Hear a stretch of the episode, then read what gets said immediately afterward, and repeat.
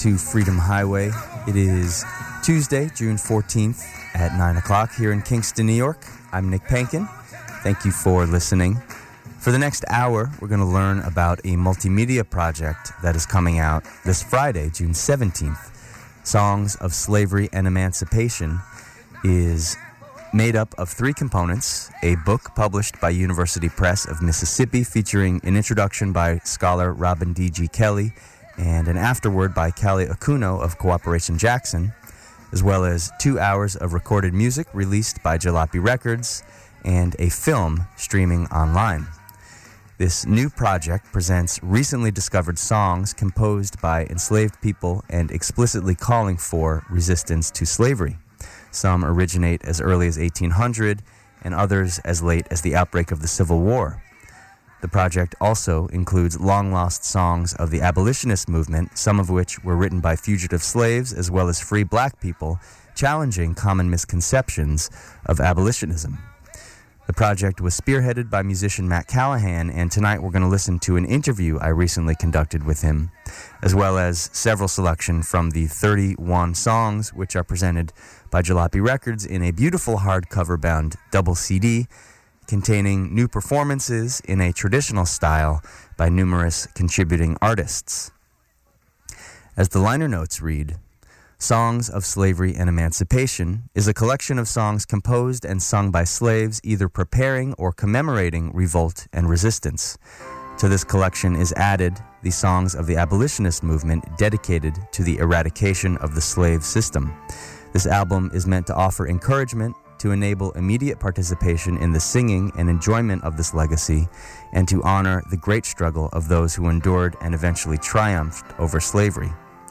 As is well known, the Atlantic trade in African slaves lasted 400 years. From beginning to end and throughout the Americas, enslaved people organized resistance, escape, and open rebellion. Sustaining them in this long struggle was their music, some, exa- some examples of which are sung to this day. Historically and musically, this took particular form in the United States. Yet, while the existence of slave songs, especially so called Negro spirituals, is widely heralded, their character is often obscured by misunderstanding.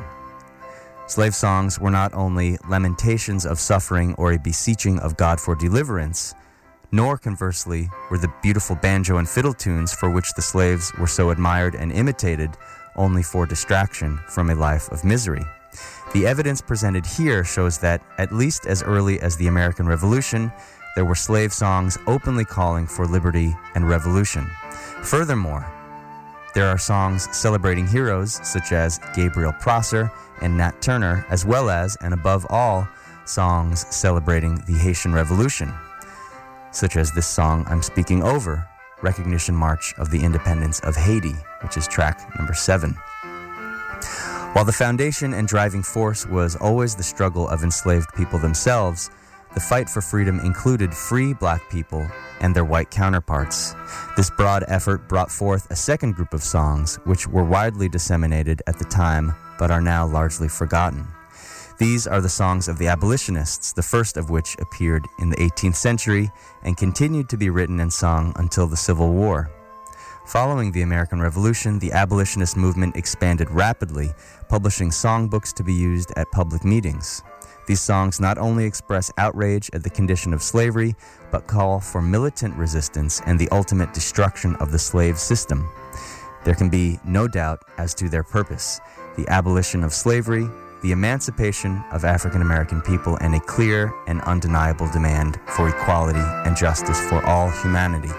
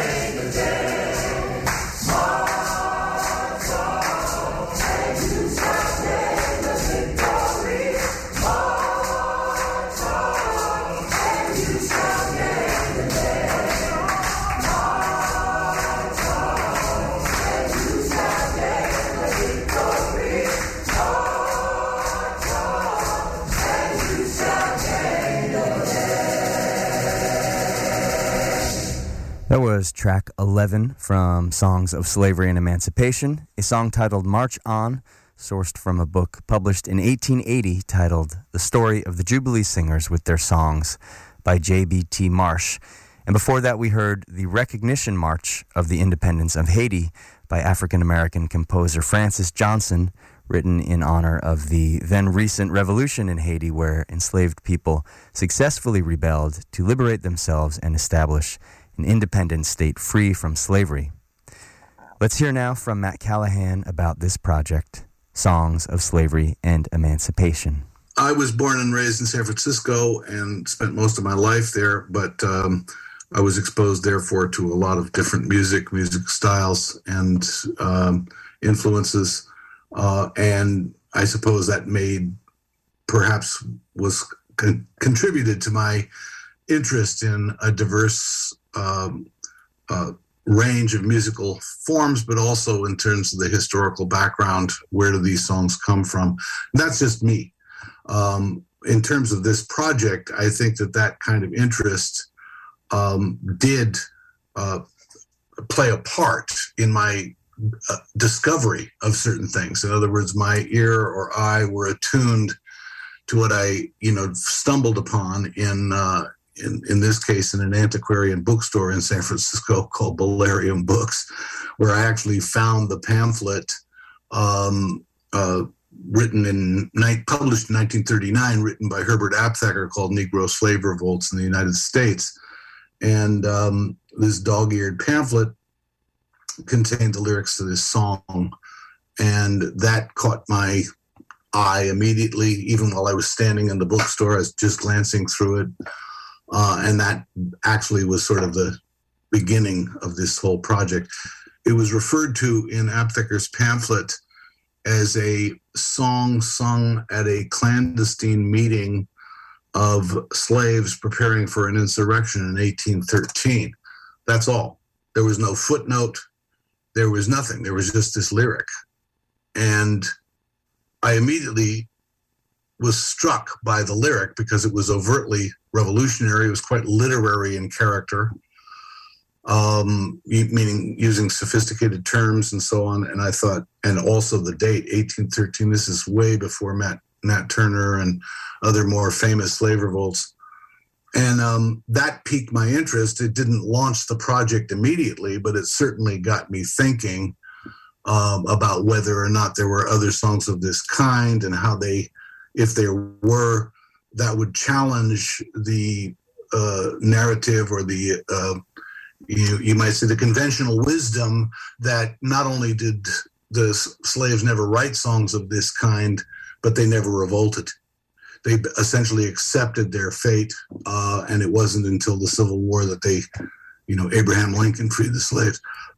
Excuse me, and um, uh, that rang a certain kind of bell with me for other reasons as well, which was that my interest in music and specifically African American music, which has been a big influence on me as a musician, there was often this question, you know, of like, um, where are the songs, say, that are equivalent to the vast uh, uh, repertoire of Irish revolutionary songs or songs from other cultures where you know, they sing the praises of heroes that have fought the oppressor or have, um, uh, you know, are outright calling for freedom and, and revolution.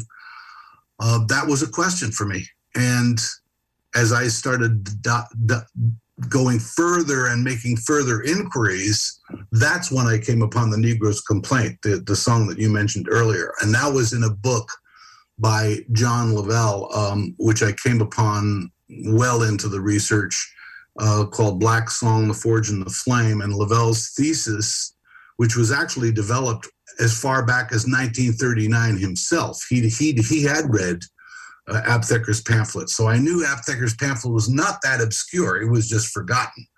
And Lovell had read it and certainly had, you know, his own th- thoughts and feelings about these songs, but he developed a whole thesis that there were, in fact, 6,000 uh, songs, uh, Negro spirituals, if they, if you want to call them that, uh, that actually contained uh, these kinds of lyrics. And he went on to um, uh, essentially identify three qualities: the the demand for freedom, um, the the passion for justice, and the prophet, prophetic call that this is going to change.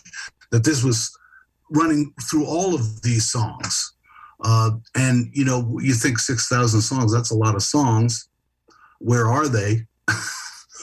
and uh, he mentioned some, and he mentioned in particular one, the Negro's Complaint, which was actually written by a fugitive slave who became a minister in Philadelphia, Thomas Cooper.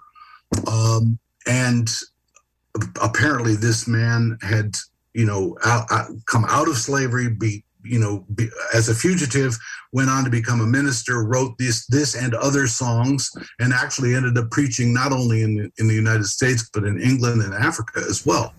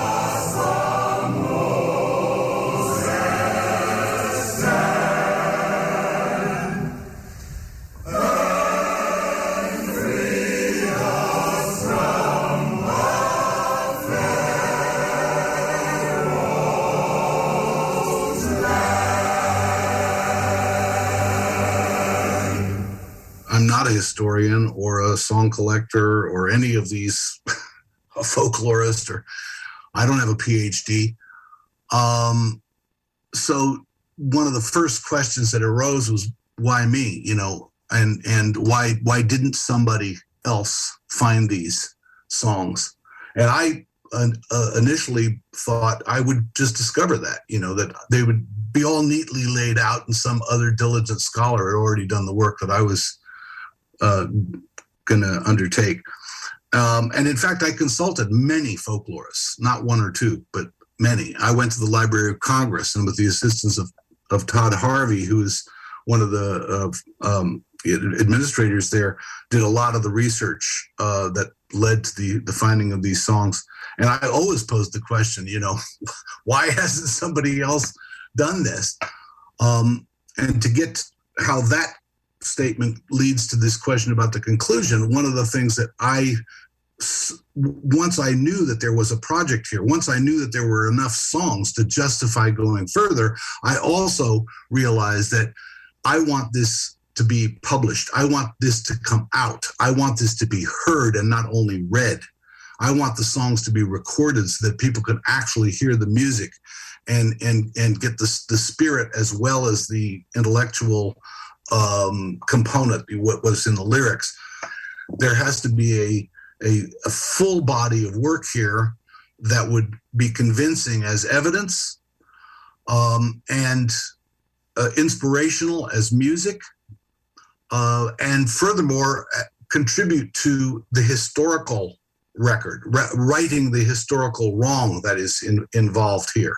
The wrong being not slavery in and of itself, although that is obviously a historical wrong, but the wrong of burying these songs, the wrong of hiding the the the rebellious spirit and the continual uh, effort on the part of slaves and their supporters um, in the North and and even in the South who wanted to abolish slavery and eventually did succeed in doing that. Uh, because this this for me is is like uh, crucial, uh, not only for Americans but for the whole world to understand what American music is, what what it actually consists of, and what what was uh, uh, eliminated from the story about American music.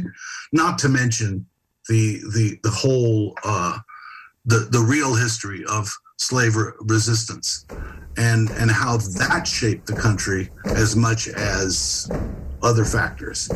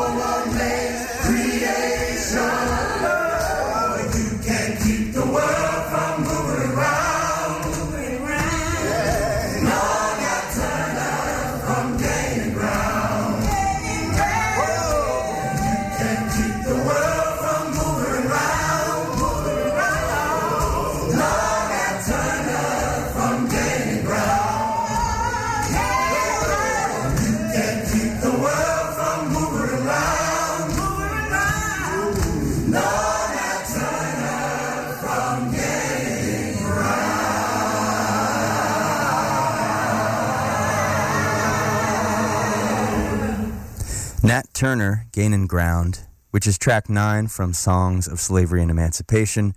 We are listening to an interview I recently conducted with Mat Callahan, who spearheaded this project of resurrecting 31 songs that originate from the struggle against slavery in the United States and have until now been largely lost in the commonly available historical record.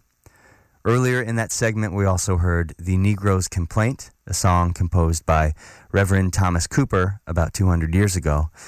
Let's take a brief break now, and when we return, we'll hear more from Mat Callahan and more recordings from Songs of Slavery and Emancipation, which formally comes out as a 31 songs in a book as well as a two CD set this Friday, June 17th, just in time for Juneteenth.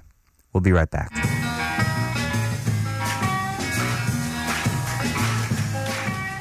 You're listening to Freedom Highway. In this hour, we are listening to an interview I recently conducted with Mat Callahan about his project reclaiming 31 songs from the fight against slavery here in the United States, which had all but faded into obscurity.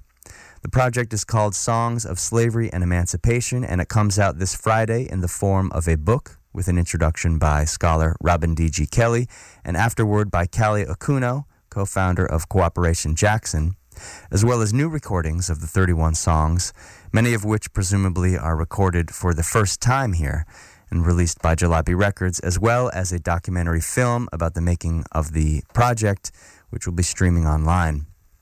And this Saturday, June 18th, if you happen to find yourself in New York City, you can head over to the People's Forum, where there will be a film screening, author presentation, and a performance of a selection of the songs. That's at the People's Forum, 320 West 37th Street in Manhattan from 6 to 9:30 p.m. And you can find more information at arthistorypolitics.com. Let's get back to my interview with Mat when I asked him about what these songs reveal not only about the fight against the slave system, but also about the formation of American music. Well, one of the one of the key components, which in, is something I mentioned earlier, is the the uh, the demand as opposed to the beseech or the pleading for freedom, the demand for freedom, the demand for justice. And the prophecy, as Lovell spoke about it in the uh, Black Song, that was contained in these songs, that this is going to happen. We are going to make this happen. March on. Children, we all shall be free. Children, we all shall be free. Children, we all shall be free. Children, we all shall be free. When the Lord shall appear. Children, we all shall be free. Children, we all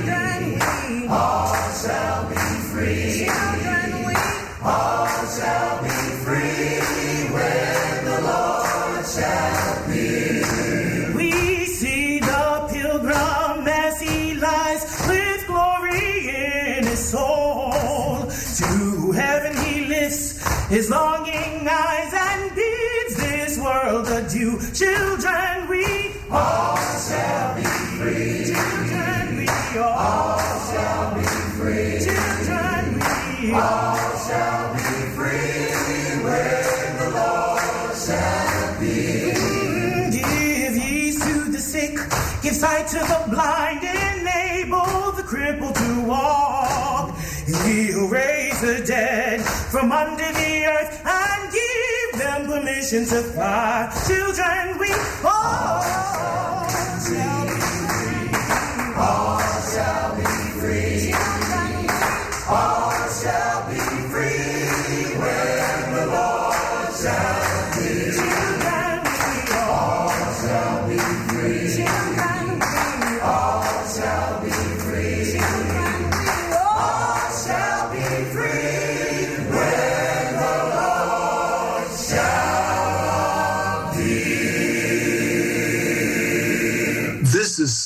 a vital component of human existence and of music, of music, that it can never be overlooked. In other words, all music from the whole world or, or from any culture contains these elements. It, not to say that all music is always about those subjects. It may be about love. It may be about um, laughter. It may be about rejoicing in one way or another life. But certainly there are going to be these statements within any uh, any kind of music that have to do with the struggle to be free. And I think that the the fact that we we have these uh, the proof is here. First of all that was the purpose of, of the project was to prove this that these songs are in this case not just music they are evidence. They're evidence in a you know the court of public opinion or the the eye of history. Um, but they're also interesting musically specifically musically because they actually themselves uh, kind of change the or broaden our our our perception or appreciation of the African American musical experience, as well as the the influences that were uh, integrated over the course of 400 years of slavery. So, for example, in this case, you have many songs that were were actually uh, musically originally church hymns, Christian hymns. They didn't come from Africa; they came from England, actually, in most cases. Um, but what the slaves did to adapt them and the, the their their performance techniques as well as their their uh, humor, their sarcasm, their spirit uh, changes what the music does. If you can understand what I'm saying, what you know, a music designed to actually. I mean, in the case of Negro's Complaint, it's it, the music to which Thomas Cooper put the music, uh, the lyrics was the Old Hundred, which is an old Christian hymn. It's a very beautiful song, uh, but it was really, uh, you know, simply a worshiping of God. And here it turns into the Negro's complaint. And it's so interesting to hear how the music itself changes in a in a sense. The notes are the same, but the the the the feeling that the notes evoke is changed by by the the way it is being used. And the same goes for we didn't mention yet the abolitionist songs because the abolitionists, I, you know, the, the slave songs which were composed by slaves or um, you know the, that we know of, and and um, uh, strike that they were composed by slaves. Period.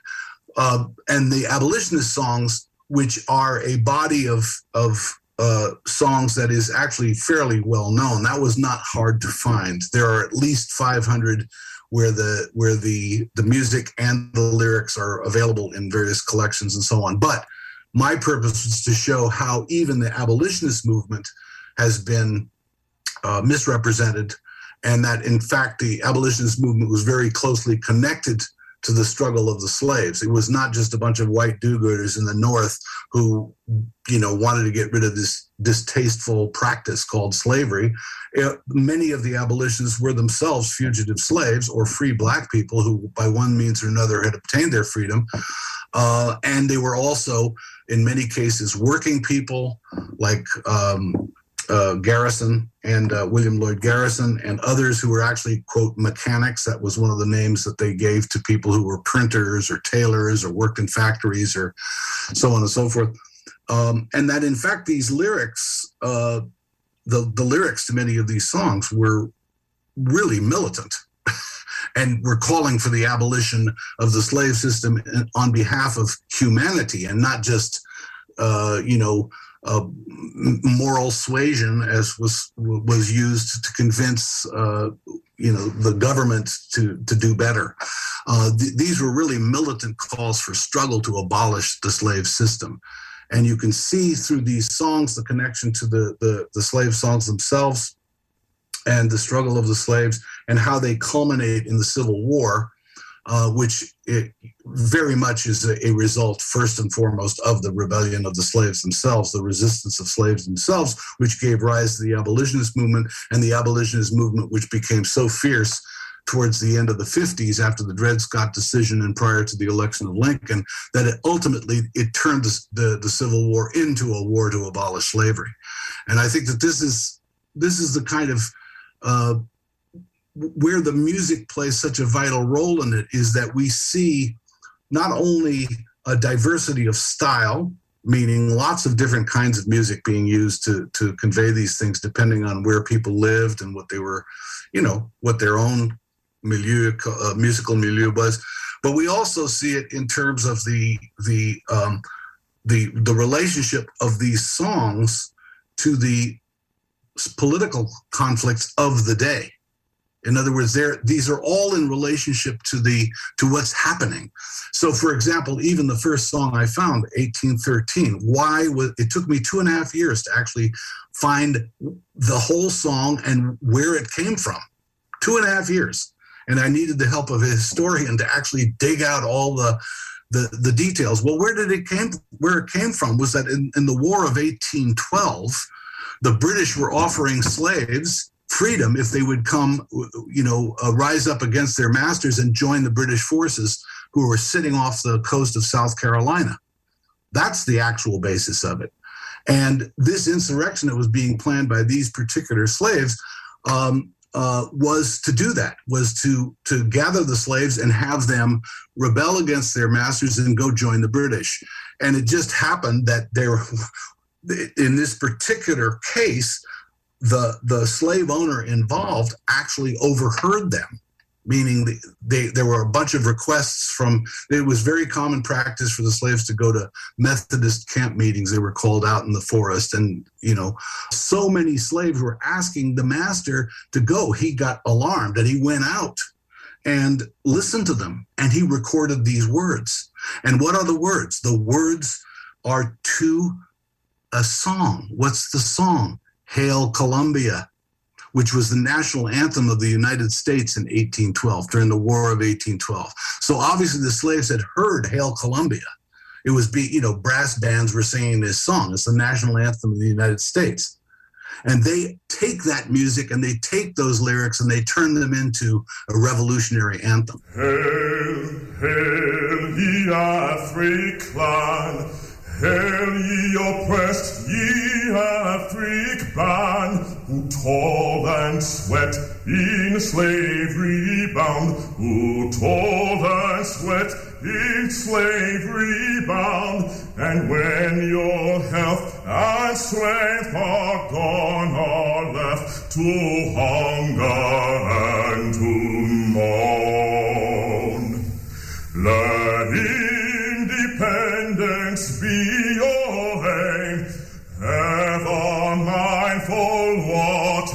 Worth.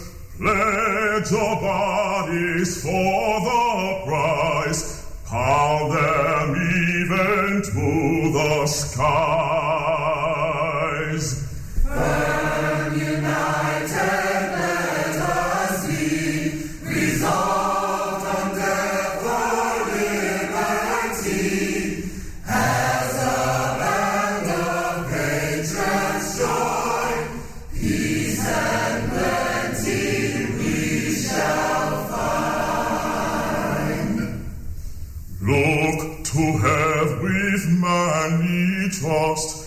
Swear by him that's always just, that no white foe with impious hand, that no white foe with impious hand shall slay your wives and daughters more, or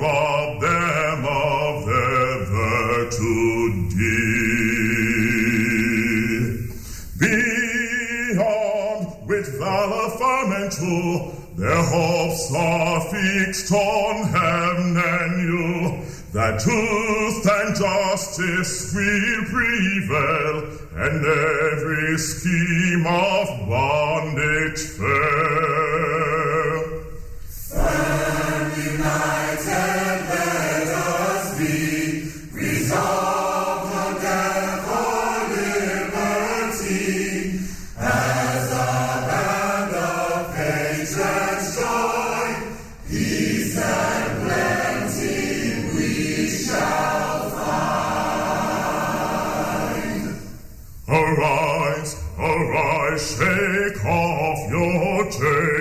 Your cause is just, so heaven ordains. To you shall freedom be proclaimed. To you shall freedom be proclaimed. Raise your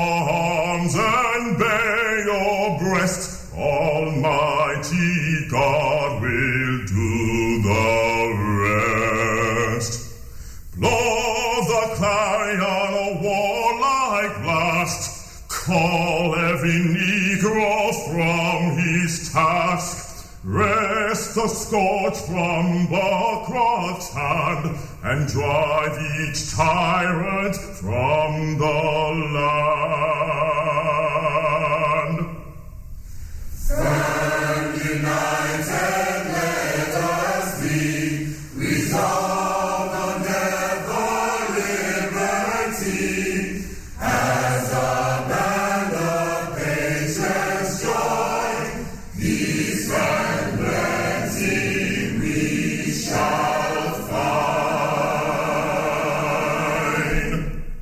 That they were using the national anthem was clearly a kind of parody. And that's that's how the people who reported on this you know the the the, the reporter the person who witnessed it and wrote it down and then passed it on to another another colleague or friend or something and then it ended up in circulation. They they called it the the the negro hymn of freedom and they said this is a parody of sorts.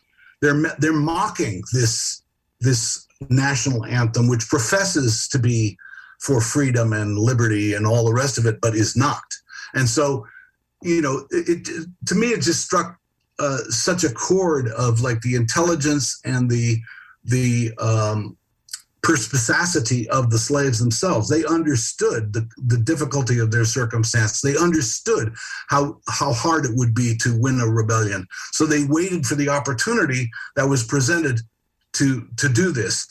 Meanwhile, there were rebellions going on on a, a, a, continuous basis. I won't say every day or every month or even every year, but it seems from the from from the, the beginning when when Aptheker's pamphlet begins, it's actually 1526. That's a long time before 1619, the date that most people think slavery started in America. Well, actually, in 1526, a Spanish colonist was landed in what is now South Carolina, set up a colony, and the slaves rebelled.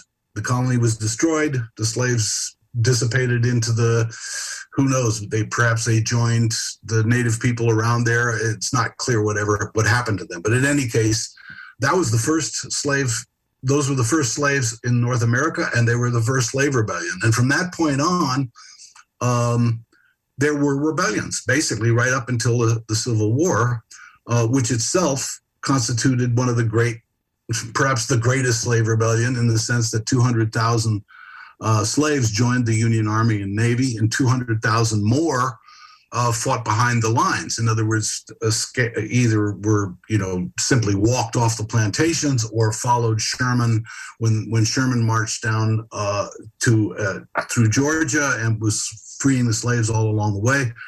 There are many different ways and routes that that slaves joined uh, the the fight. But again, this is written out of history. People don't see that.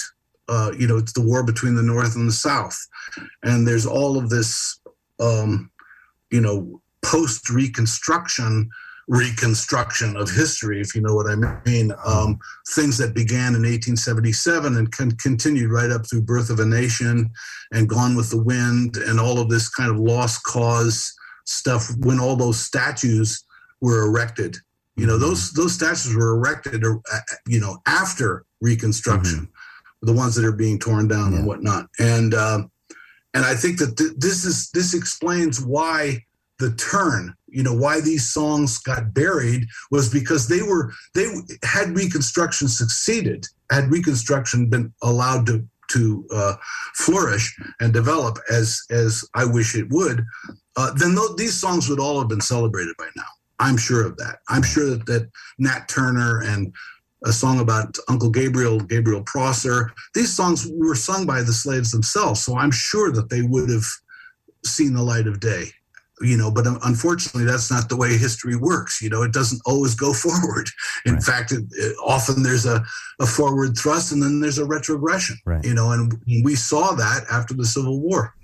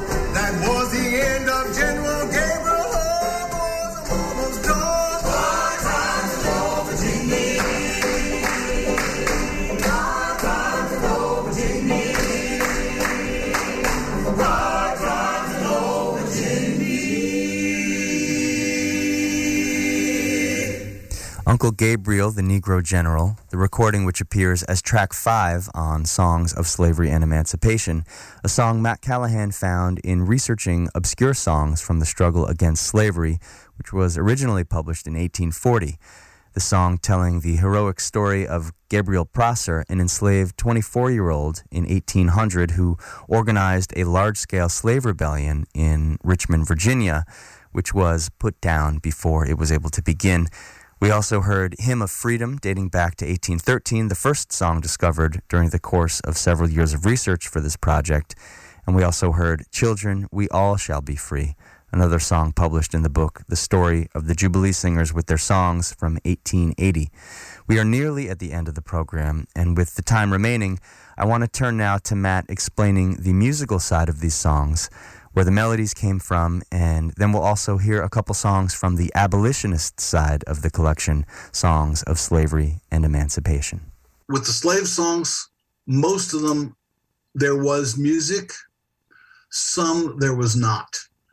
In the case of a couple of the songs where there was no music, but it was so important to sing the songs, I composed music based on other songs. In other words, my purpose was to take the styles current at the time, and I studied, you know, other songs of the period, and compose a melody uh, that would be unrecognizable. So uh, we got as close as we could. Some of the music did exist in tablature form because it had been collected by, uh, you know, at Fisk uh, University or um, someone somewhere, you know, had put a tablature to it. Or in other cases, it was actually originally a, a Christian hymn, so there was music to it and so on. As far as the abolitionist songs, it's different because there you actually had tablature. You actually had um, songs in songbooks that were were published for for congregations to sing because they were using them as a as a agitational device, right? They they wanted people, so that was easy. You, you know, I mean, there were a few. I have to admit, there were a few I had to dig up uh, what the original source tune was because it's so obscure. Uh, but you know, most of them are to the tune of the Marseillaise or to the tune of Scots Wha Hae, which is a Robert Burns revolutionary Scottish anthem, or to the tune of Dandy Jim. There are a lot of uh, of the of the songs that the abolitionists used that were actually blackface minstrelsy songs degrading African American people, but they were turned around in the same manner that the, the Hymn of Freedom was a, a parody of the US national anthem. And so they were trying to use this device to mock and uh, ridicule the the oppressor. And so some of those songs were easy to find because they're actually part of American culture. They're, everybody knows uh, the, the the melody. You, as soon as you hear it, oh, I recognize that song. My